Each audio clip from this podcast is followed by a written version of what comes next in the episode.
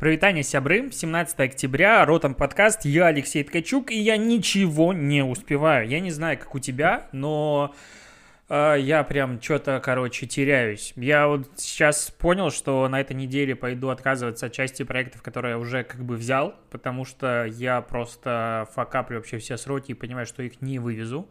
У меня какой-то адские завалы, я вообще не успеваю жить. Я вчера вышел на 3 часа вышел из дому, на 4 часа. И понимаю, что вообще все валится, как карточный домик. Для того, чтобы выполнить все задачи, надо работать, не поднимая голову, часов 16 в день. И это так пару недель подряд, чтобы, наверстать хотя бы немножечко свои планы.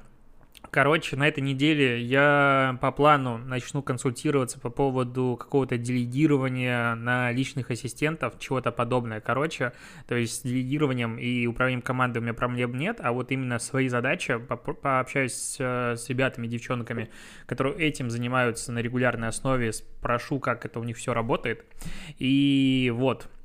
Начну что-то, делать в своей жизни, потому что просто не вывожу. И этот подкаст, одно из таких подтверждений, потому что сейчас я его начал писать 18 октября в 13:31, хотя по-хорошему я его должен был сдать, 15 часов назад, просто не успеваю. Вот, поэтому делюсь такой своей, жизненной жизнью. Поговорим сегодня мы с тобой много о чем. Для начала начнем говорить про Twitter, который сначала начал удалять статью New York Post о кандидате в президенты США Джо Байдене, а потом перестал ее блокировать. Что было? В чем замес? Там давняя история о том, что Джо Байден давил на правительство, насколько я понимаю, на какую-то часть власти Украины для того, чтобы они замяли какое-то расследование, и, судя по всему, это у них удалось. И это репортеры накопали уже в течение года, все это туда-сюда ходит, и сейчас, наконец-то, статья публикуют скриншоты, публикуют, утечки переписки, какие-то конкретные имена, фамилии, много инсайдерской информации публикуют, и это, разумеется, ставит такую немножечко тень на честность правительства. То есть все, в принципе, понимают, что, лично у меня нет никаких иллюзий вообще ни по поводу ни одного политика в этом мире, и я понимаю, что это те ситуации, которые появляются в публичном пространстве, это не «О боже, смотрите, что они делают», а просто «Блин, слили что-то в сеть». Это какая-то локальная история, которая стала публичной. Такое условно везде происходит. Поэтому не будем про политику, будем про то, как ведет себя Твиттер. И он начинает банить эту статью. Почему? Потому что соцсеть запретила публиковать материал на своей платформе еще 14 октября, заявив, что он нарушает политику в отношении материалов, полученных путем взлома, а также запрет на публикацию конфиденциальной информации, что теоретически понятно. Что такое правило у Твиттера есть, с другой стороны, опять же, это цензурирование жесткое, то есть тут политический скандал, который ухудшает ситуацию. А Байден это кто, демократ или республиканец? Я себя чувствую тупым просто. Одной из сторон, которые партии Байдена, а второй, наоборот, это работает в плюс, соответственно, Трампу. Но при этом, если так проследить за всей последней годовой историей Твиттера, то у меня создается ощущение, что Твиттер, мягко говоря, против Трампа и за Байдена, потому что Трампа постоянно блочат твиты, удаляют, делают постоянно какие-то надписи. Да, он вообще не, не красавчик в плане своей коммуникации и часто говорит фигню, но при этом каким-то образом у меня создается впечатление, читая постоянно новости, что прям его гасят осознанно, а вот Байден, молодец. И тут еще один такой кирпичик в стену того, что защищают Байдена от какой-то негативной информации. Опять же, у меня такое ощущение, подкаст субъективный, что хочу, то и говорю. Вот. Соответственно, у аудитории возникает закономерный вопрос. Какого хера? Ребята, есть статья, она вышла, она опубликована, это расследование журналистское, и это прям, ого-го, бомба какая, почему вы ее баните? И Twitter спустя какой-то резонанс, сегодня 16 октября, снял запрет на публикацию статьи. Почему? Потому что представитель компании заявил, что информация в ней распространилась настолько широко в сети и СМИ, что уже перестала быть частной. От последующих комментариев они отказались. То есть, по логике, если бы, получается, взломали аккаунт какой-нибудь очередной голливудской звезды и слили бы ее интимные снимки, они бы завирусились. Получается, Twitter перестает это блокировать просто по причине того, что это уже и так везде есть, какой смысл это блокировать. Какая-то очень тупая, честно говоря, логика. Ну, прям выглядит для меня это чисто как отмазка. Возможно, я субъективно в отношении Твиттера, потому что я в целом очень негативно отношусь к цензурированию политических, деятелей в соцсетях. Типа, чуваки, пускай все видят, какие они тупые, пускай все видят, какие они мудаки. То есть на телеке, делайте какие-то, не знаю, подборки, где вы будете это разоблачать, что-то еще. Вот цензурировать, на мой взгляд, это перебор, и соцсети не должны этим заниматься. Это не платформы, которые должны контролировать власть. Власть всех контролирует. И тут получается наоборот. При этом Facebook делает практически то же самое. Он кидает эту статью в условный теневой бан, урезает охваты, не дает ему вируситься. Почему? Потому что компания объясняет, что должна провести факт-чекинг. Чё? Вы охерели, у меня других слов нет. Я, в принципе, в последнее время начинаю применять чуть больше такой жесткой лексики, я это замечаю по себе. Как по-другому сказать? Facebook, то есть New York Post, издание с репутацией, публикует статью с кучей инфы, инсайдерской, все остальное, прикладывает скриншоты, надо почитать, кстати, эту статью. И Facebook говорит, нет, мы должны провести факт-чекинг. Да вы чё? Давайте вы будете проводить факт-чекинг в каждом заголовке, в котором указано, что злые русские хакеры что-то сделали. Просто мне очень хотелось бы тогда, пускай будет факт-чекинг. Причем факт-чекинг на чуть большем уровне, чем... Я сейчас как ватник какой-то звучу. Нет. По инсайдерской информации или нам кажется. Нет, давайте тогда все цензурировать. Давайте тогда Facebook будет таким мерилом интернета, защитником интернета, который будет это все заниматься. Но почему-то конкретно в этой статье, единственной, они говорят, что надо провести факт-чекинг. Во всех остальных нет. Но... Если это не подыгрывание одной из политических сторон, то я даже не знаю, как это по-другому назвать. Это жопа. С другой стороны, они выбирают свою сторону, и посмотрим, что будет дальше с выбором этой стороны, если они, допустим, проиграют, эта их сторона. В общем, такое занимательное отношение. Причем так интересно, что в прошлом подкасте или позапрошлом я говорил, что мне наоборот нравится, когда компания имеет свою позицию, и я полностью согласен с этими словами, но иметь свою позицию и цензурировать информацию на своей платформе, которая по идее... это как нейтральность интернета, то есть ко всем принцип сетевой нейтральности, вот так называется этот термин, когда ты имеешь одинаково быстрый доступ ко всем ресурсам, и провайдер не имеет права, допустим, замедлять доступ к тебе, к торрентам или чему-то еще, потому что они, допустим, не договорились с обладателем этого контента. А вот в сторону, когда мы говорим как раз-таки... платформ, которые распространяют контент, допустим, Facebook, Twitter, Instagram, все остальное, там должен быть абсолютная сетевая нейтральность. Иначе, возникает вопрос, иначе это цензура, иначе это все не круто, и тогда давайте их закрывать. Вот такая мысль. Про Instagram есть тоже коротенькая новость, я про нее писал в канале, я думаю, ты ее читал. В чем она заключается? Инстаграм начнет со следующего года внедрять все больше и больше различных, скажем, мер, которые усложнят жизнь блогерам, которые делают скрытую рекламу. В принципе, вот эта скрытая нативная реклама, она раздражает всех. И только мудак абсолютный, просто в космическом кубе, он считает, что вот такая вот скрытая нативная реклама – это хорошо. Я не понимаю ни одного маркетолога, который ко мне приходит или к другим ребятам говорит, а можете вы не ставить пометку о том, что это реклама? Чуваки, реклама – это реклама, это не реклама. Все очень просто. Заплатил деньги, значит, рекламный материал, значит, обязательно должна стоять отметка. Иначе, это наедало в аудитории. Блогеры, часто... забивают на вот это вот отношение с аудиторией и получают по башке. У меня есть большая статья в блоге на тему того, какие есть штрафы в разных странах, мы про это говорили, и тут Инстаграм после этого анализа CMA, перевел Google как управление по конкуренции и рынкам. Британское какое-то министерство, нашего ФАСа, которое провело анализ и увидело, что большая часть влиятельных лиц, инфлюенсеров, не ставит пометку, хэштег ad, что это реклама, и не ставит никаких подобных упоминаний в тексте. И там есть разные исследования, которые показывают, что там до 75%, ну, это не связано с анализом этого британского ФАСа, это другие анализы показывают, что примерно 75% всей рекламы, которую публикуют блогеры в Инстаграм, они не отмечаются тем, что это реклама. И это как бы плохо. И вот Инстаграм сейчас, кстати, если попробуешь, допустим, публиковать пост или сторис в Фейсбуке, в Инстаграм, где будет хэштег ad, он тебе предложит, а давай ты поставишь branded контент, то есть чей брендированный контент, какая компания у тебя купила эту рекламу. Он тебе настоятельно будет это предлагать. И я хочу сейчас сделать такое небольшое полевое исследование, посмотреть, какие слова как бы триггерят на данный момент Инстаграм и Фейсбук в такое всплывающее окно. Ну, просто интересно.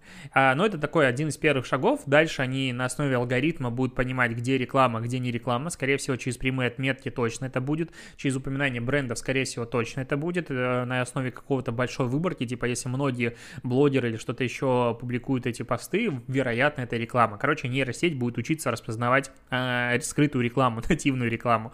Вот. Но более интересный, на мой взгляд, подход заключается в том, что Инстаграм планирует не регулировать в первую очередь блогеров, а предлагать расширенные возможности для рекламодателей с помощью вот этого как раз-таки брендированного контента. Соответственно, сейчас ты, по сути, можешь смотреть статистику и промить. Дальше они предлагают, ну, по заявлениям Инстаграм, они расширят вот эту вот возможность с работы с брендированным контентом. И, возможно, тогда сами рекламодатели, поняв, насколько это клевый инструмент, будут постоянно ставить его, потому что у тебя будут огромные возможности для дальнейшей работы с контентом. Возможно, таким образом это произойдет, и всем нам будет жить клево. Я постоянно очень против скрытой рекламы, терпеть ее не могу, и считаю, что, ну, должна быть все-таки... Ну, я вообще за все хорошее против всего плохого, ты знаешь. Идем дальше. Тут крупные сети отелей запускают подписку на удаленщиков, пишет vc.ru. Они смогут путешествовать, останавливаясь в отелях одной и той же сети.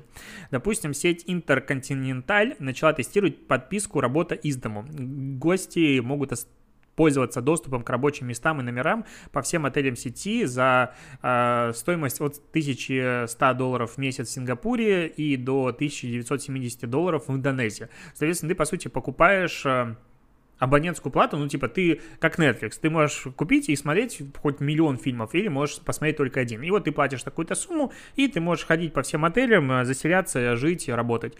А другие отели предлагают, допустим, за $600 в месяц на одного сотрудника. Корпоративная подписка компании дает компаниям неограниченный доступ к рабочим пространствам и конференц-залам. В стоимость входит также 3 ночи в отеле.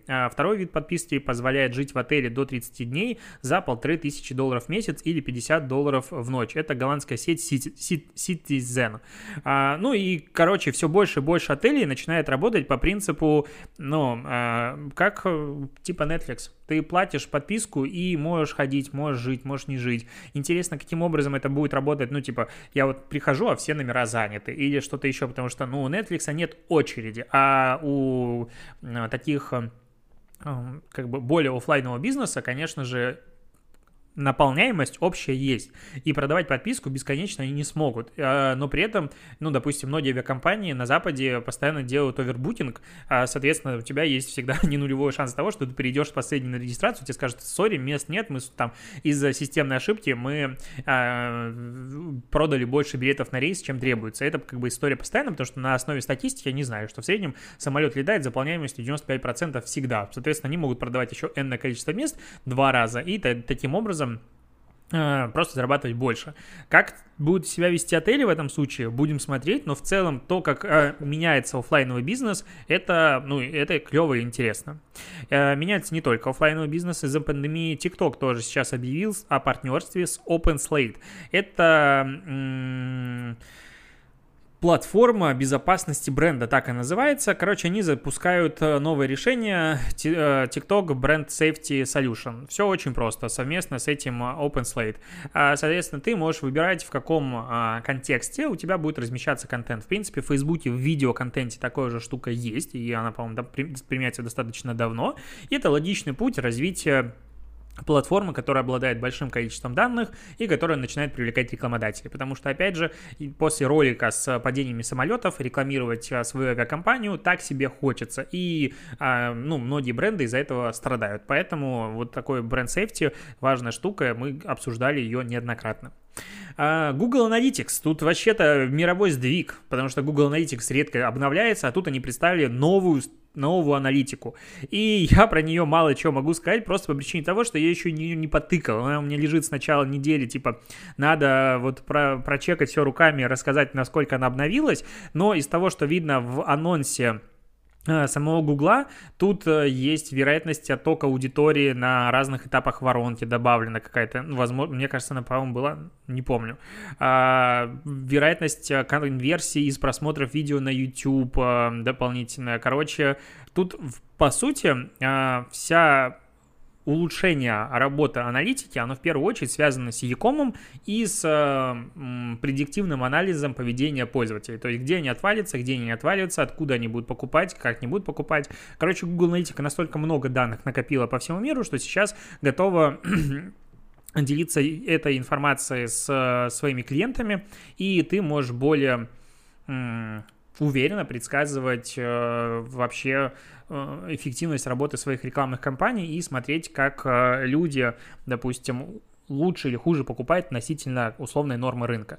Короче, буду смотреть. Очень интересно, что там представила новая аналитика, но пока мало чего могу рассказать о внутрике, потому что просто не попробовал руками. Так, YouTube продолжает бороться с педофилией и ненавистью. Молодцы, что еще сказать. Ну, просто заголовок читаю. Ну, борются и борются. Хорошо, с этим надо бороться. Определенно надо бороться. Сейчас я открою, тут у меня еще есть канальчик с новостями, которые я все репощу. И прочитаю все последнее. Триллер — это главный конкурент ТикТока в Америке. Сейчас начали переманивать к себе многих инфлюенсеров и уже говорят о том, что у Триллера 65 миллионов пользователей в месяц. Это, насколько я понял, из Америки. То есть я не до конца могу найти первоисточник, но вроде 65 миллионов пользователей, а у ТикТока 100 миллионов. Ну, если 100 миллионов, то 100 миллионов это именно в Америке. И прикольно, что ТикТок сейчас у всех на слуху, а Триллер вообще у нас никто его не обсуждал, по сути, никогда. Ну, то есть в начале года мы обсуждали, что он запустился, ну и окей. А они набирают аудиторию очень массовую. Я думаю, не последним здесь было то, что блогеры начинали туда переходить в момент турбулентности вокруг ТикТока, потому что если бы TikTok заблокировали, это была бы такая платформа безопасности. Так, еще есть новости. Роскомнадзор судится с блогером из-за фотографий надгробия по закону о персональных данных. Пишет телеграм-канал Роскомсвобода. Обнинский блогер Артем Майнос реализует некоммерческий мемориальный проект и делает фотографии надгробий известных земляков. Сыновья одного ученого сначала попросили убрать фото надгробия их отца, а потом и вовсе увидели в публикации текстовой расшифровки памятника нарушение персональных данных и обратились в Роскомнадзор. Теперь Роскомнадзор, чей суд пытается признать надписи на надгробиях конфиденциальными данными. Ну, здесь такой этичный вопрос, но у меня вот есть внутреннее ощущение, опять же, я не большой эксперт в авторском праве и вот в персональных данных, но все, что опубликовано публично, вот на улице ты все, что видишь, то это уже не конфиденциальные данные, потому что все их могут увидеть. Если ты не хочешь делать что-то конфиденциальную информацию, то не выкладывай ее. То есть вот номер телефона — это моя личная информация. Я могу ее дать, могу ее не дать. Публично она как бы не публикуется. Но если я повешу билборды, не знаю, на улице, и кто-то публикует этот номер телефона, мне есть ощущение, что на фотографии с этим номером телефона, что это не совсем конфиденциальные данные получается. Хотя здесь, наверное, логика меняется, потому что все равно номер остается номером. Короче, не знаю, что тут сказать. Давай лучше обсудим Китай. В Китае, короче, новый тренд, очередной из трендов блогеров, которые делают стримы, где они ведут свои бытовые дела. Просто они живут, показывают, как они живут, и люди им донатят. И блогеры, которые делают такие стримы, в месяц зарабатывают 1000 до 6000 в месяц. Кроме того, рекламодатели, понятное дело, показывают, интегрируют свои продукты. Если ты, допустим, ешь постоянно какие-то нужные конфеты тебе или пылесосишь таким-то пылесосом, у тебя огромная аудитория, то, соответственно, конечно же, это все может коммерциализироваться. Прикольно, что люди готовы на это смотреть, прикольно, что у кого-то есть такое большое количество времени, чтобы следить за чужой жизнью. Мне это абсолютно, конечно же, непонятно, но Китай — это как другая платформа, другой мир, точнее, посмотрим, придет это к нам или нет. Канал «Мартисин покинул чат» пишет: мы тут наткнулись на интересный факт из недавнего прошлого. В 2012 году в США случился бум пластической хирургии на почве комплексов, которые люди заработали, когда впервые увидели себя в видеочатах Facebook, Skype и FaceTime. Со слов нью-йоркского пластического хирурга Адама Шафнера, люди жаловались на то, что в зеркале не казались себе такими непривлекательными, как в маленьком окошке экрана во время видеозвонка. И после этого начался бум пластической хирургии. Вот вообще неочевидная вещь. Еще есть новость. Первый подкастовый телеграм-канал пишет, что Spotify отчитался о новой статистике. Короче, в Spotify есть так называемая вещь топ-артисты.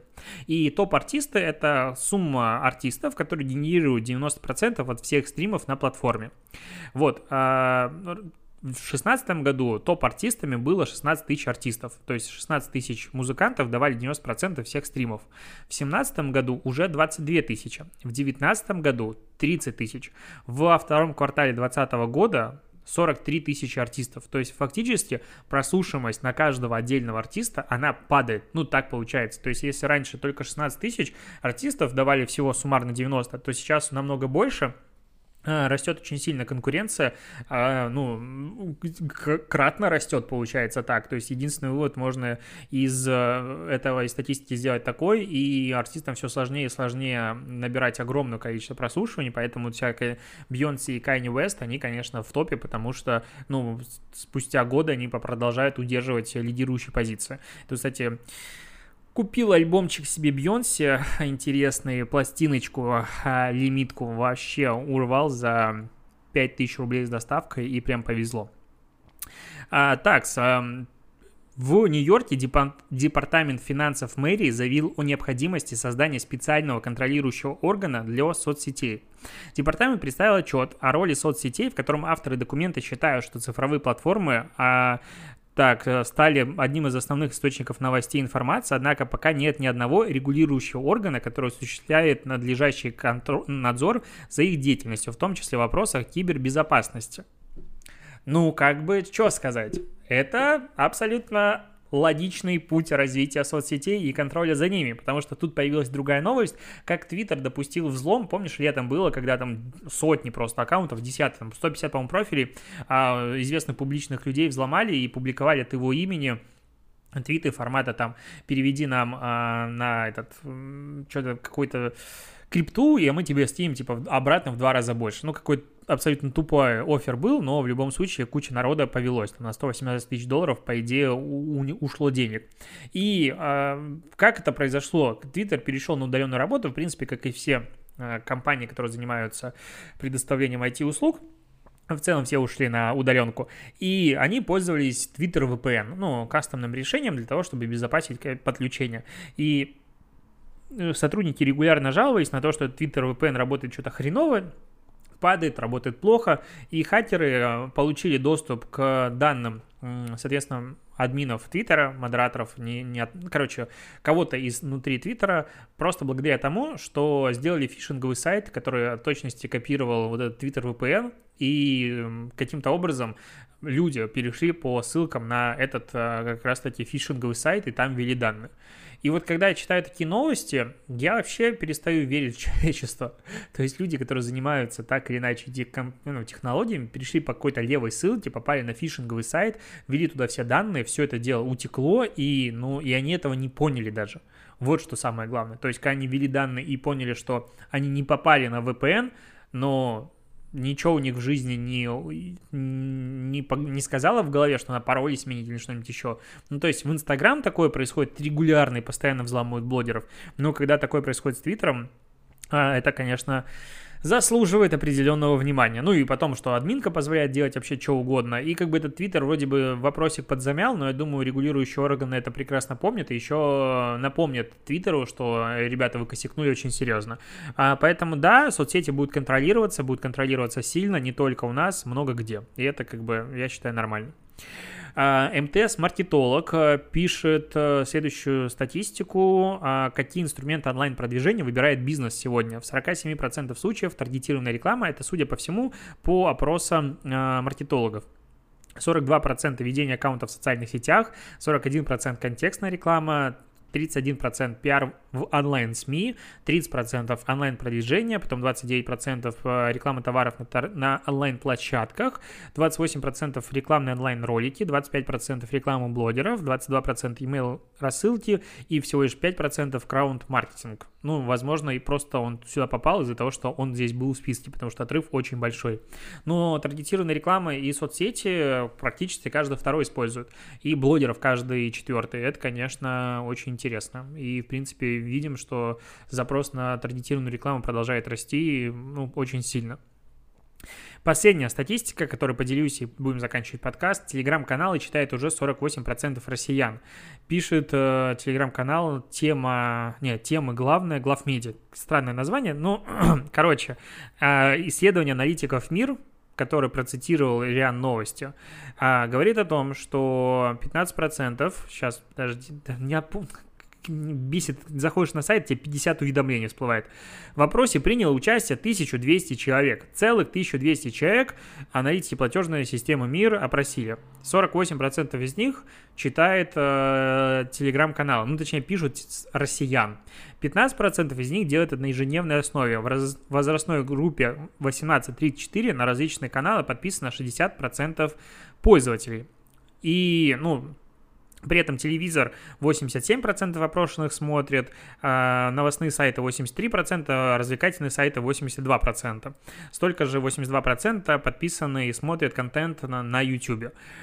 Причем 30% россиян старше 60 лет тоже пользуются соцсетями. Честно, статистика вызывает большое количество вопросов. Почему? Потому что 48% россиян, которые читают телеграм-каналы, это аудитория телеграм, должна быть миллионов под 70, плюс-минус. Именно если говорить россиян, тут же не говорит про пользователей интернета. Это слишком много. Я что-то видел последнюю статистику о том, что телеграм в России собрал 32 миллиона пользователей, что-то такое. А 70, это что-то до хрена. Поэтому меня она немножечко удивляет. И я думаю, что аудитория компания Медиаскоп посчитала аудиторию Telegram, и она составила, по данным Медиаскопа, ежемесячная аудитория в августе 26,7 миллиона человек. 26,7 миллиона человек – это чуть меньше, чем 48% россиян, читающих телеграм-каналы, потому что еще и читающих телеграм-каналы – это людей намного меньше. То есть выборка определенно была нерепрезентативная, непонятно, почему ребята из мира, которые явно занимаются аналитикой, это дело не заметили. Странный такой момент. Ладно, на этом все. Спасибо, что дослушаешь подкаст. Услышимся с тобой, увидимся завтра. YouTube-версия все еще остается. И давай хорошего тебе понедельника. Нет, еще же подкаст не для понедельника, а для воскресенья. Хорошего тебе воскресенья. Пока.